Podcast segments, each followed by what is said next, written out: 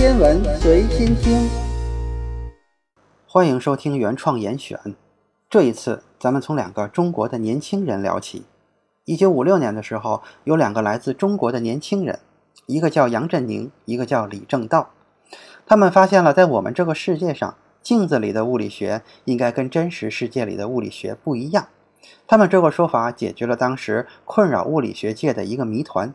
除了他们两个，谁也没有往这个角度去想。然后过了不到一年，另一个中国人吴健雄女士做实验证明了他们的理论，杨李二人据此得到了诺贝尔物理学奖。杨振宁和李政道的获奖发现是弱相互作用的宇称不守恒。这个问题确实有点奇怪。咱们先来看一个例子：如果有一个物理学家，他从来不直接观看这个世界。而是通过一面镜子来观察世界，看到的一切物理现象都是真实世界的镜像。那这个物理学家总结出来的物理定律，跟我们总结的物理定律是一样的吗？在大多数物理学家眼里，这根本就不是一个问题。镜像里的世界当然应该和我们是一样的，热气一样往高处走，水一样往低处流。牛顿定律和爱因斯坦的相对论。包括量子力学从来都没有关于左右的规定，左右都一样，和镜子没有什么关系。我们遇到的大多数人都是右撇子，但是那只是一个习惯，跟物理定律没有关系。把任何一个视频节目通过镜子看，只要你不说，谁也看不出来里面的物理学过程有什么不对的地方。再来说宇称，简单的说就是镜像对称性，英文叫 parity。用字母 p 表示，一般的物理学定律都是宇称守恒的，也就是说，在镜子里看没有区别。咱们再来说一个让泡利火冒三丈的实验。前面提到过的吴健雄用实验证明了杨李二人的实验可不是走到镜子里面去做的。他设计了两个互为镜像的装置，在杨李二人的建议下，吴健雄选择了考察钴六零原子核的衰变。他用磁场控制原子核。并且把温度降到接近绝对零度，这样原子核的姿态很稳定。在一个装置里，它让钴六零原子核左旋，就是绕着自身向左旋转；而另一个装置则是右旋，这样两个装置正好互为镜像。关于左旋和右旋是这样的：伸出你的右手，做一个挑大拇指的手势，用你的大拇指指向粒子前进的方向。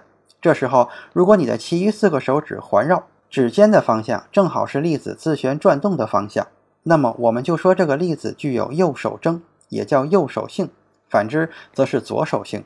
这个手势跟在中学学的那个右手螺旋定则很相似。右手性和左手性正好互为镜像。现在我们有了一堆右手性的钴六零原子核和一堆左手性的钴六零原子核，看看它们在衰变的时候有什么不同。钴六零原子核会衰变成一个镍六零原子核，一个电子，一个反电子中微子和两个光子。而吴健雄的实验结果中，那个电子出来以后有一个明显的倾向的方向，这个方向不是镜像对称的，让原子核衰变的都是弱相互作用。而吴健雄的实验证明，弱相互作用在左和右之间有一个明显的倾向性，左右并不平等。据说这个结果让泡利火冒三丈。他说：“这绝对不可能，实验应该重做。”但是泡利说的没有用，镜子里的世界就是不一样。事后人们进一步分析，弱相互作用之所以宇称不守恒，应该是跟中微子有关系。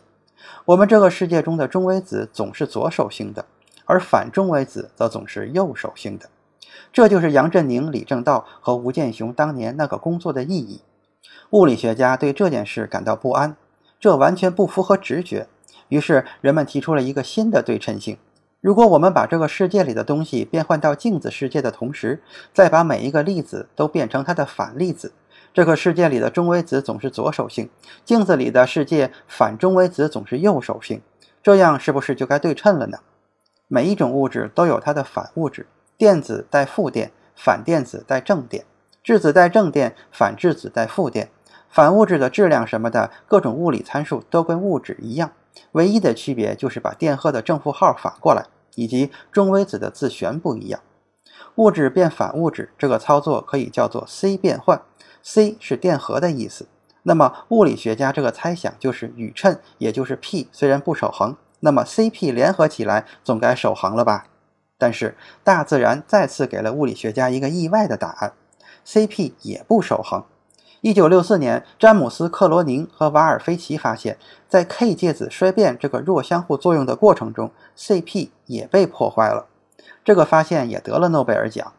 如果物理学家们再退一步，在 C 和 P 之外再加上一个 T，也就是时间繁衍变化，物理学家有充分的理由相信，如果把宇称左右颠倒一下，把正反物质互换，同时再让时间倒着走。那么，这个世界里的物理定律应该跟我们这个世界是完全一样的，这叫做 CPT 对称。目前来说，CPT 是守恒的。前面说的都是一些背景知识，真正的内容来了。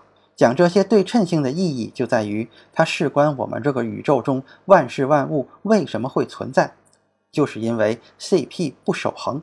有一个简单的常识：正反物质是不能碰在一起的。一碰到一起就会发生湮灭，变成光子，所有的质量都变成了光子的能量。如果你在实验室里制造了一点反质子或者反电子，需要非常小心地保管它们，比如用磁场把它们约束在空间中。它们一旦跟普通的物质和电子接触，就会发生爆炸。霍金在《时间简史》中说过，如果你在现实生活中遇到一个反你，千万不要和他握手，因为你和反你碰到一起就会发生爆炸，变成能量。设想一下，假如这个宇宙中的物理定律都是 CP 守恒的，这就意味着反物质除了手性跟正物质不一样以外，其他都一样。根据宇宙大爆炸模型，在宇宙最初起源的时候，并没有任何粒子存在，粒子们是在大爆炸开始一万亿分之一秒之后才出现的。既然 CP 守恒，正物质和反物质是对称的，那么每产生一个正物质粒子，就应该相应的产生一个反物质粒子。而正反物质粒子产生之后，就会立即发生碰撞，彼此湮灭。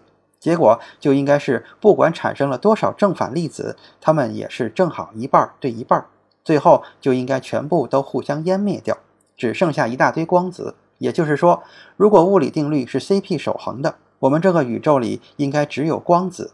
而值得庆幸的是，物理学定律真不是 CP 守恒的。根据科学家们的推测以及理论证明。在极早期宇宙中的一段时间，某种作用力分离之时，赋予了宇宙一种非同寻常的不对称性。其中，物质粒子的数量略微超过反物质粒子，比例为十亿零一比十亿。正粒子只比反粒子多这么一点点，而就是这一点点，最终积累下来，才使得我们这个宇宙里现在到处都是正粒子，而几乎没有反粒子剩下来。也就是说，我们每个人身上的每一个粒子都是当初十亿分之一的幸存者。这意味着物理定律是高度 CP 守恒的，只有那么一点点不守恒，才恰好允许万事万物的存在。正是因为物理定律不是绝对完美的，才导致我们这个世界是现在的这个样子。至于这一点点 CP 不守恒是多大的一点点，到底是哪个方程的不守恒导致的，现在还不知道。为了研究这件事，物理学家们又盯上了中微子。有人猜想，中微子震荡这件事儿，对中微子和反中微子是不一样的。中微子可能是最奇特的基本粒子了，它们非常轻，质量几乎就是零，但也不是绝对等于零。它们以接近光速的速度在宇宙中穿行，几乎不跟任何物质发生相互作用。它们只参与引力和弱相互作用，否则我们就探测不到它们了。中微子有三种，分别是电子中微子、缪子中微子和套子中微子。再算上它们各自的反物质，也就可以说一共有六种中微子。这些名字现在我们都不用管。中微子有一个奇特的特性是非常重要的：中微子会自己改变类型。比如一个来自太阳的电子中微子，在漫长的宇宙空间中行走，没有任何的东西干扰它，走着走着就变成了一个缪子中微子。然后这个缪子中微子走着走着又变成了一个套子中微子，或者说变回电子中微子。这就好像一只猫走着走着变成了狗，狗走着走着又变成了兔子。三种动物互相之间都能变。现在世界上至少有三个超级中微子实验装置正在准备探测这件事情，分别是日本的顶级神冈、中国的江门中微子实验装置和美国深部地下中微子实验。这些实验的基本原理都是从一个地方分别发射一束正缪子中微子和一束反缪子中微子，看看它们变成电子中微子的比率是不是一样的。而最近一个最新的消息是，日本的顶级神钢刚刚运行起来，就发现了正中微子比反中微子略微胜出的证据。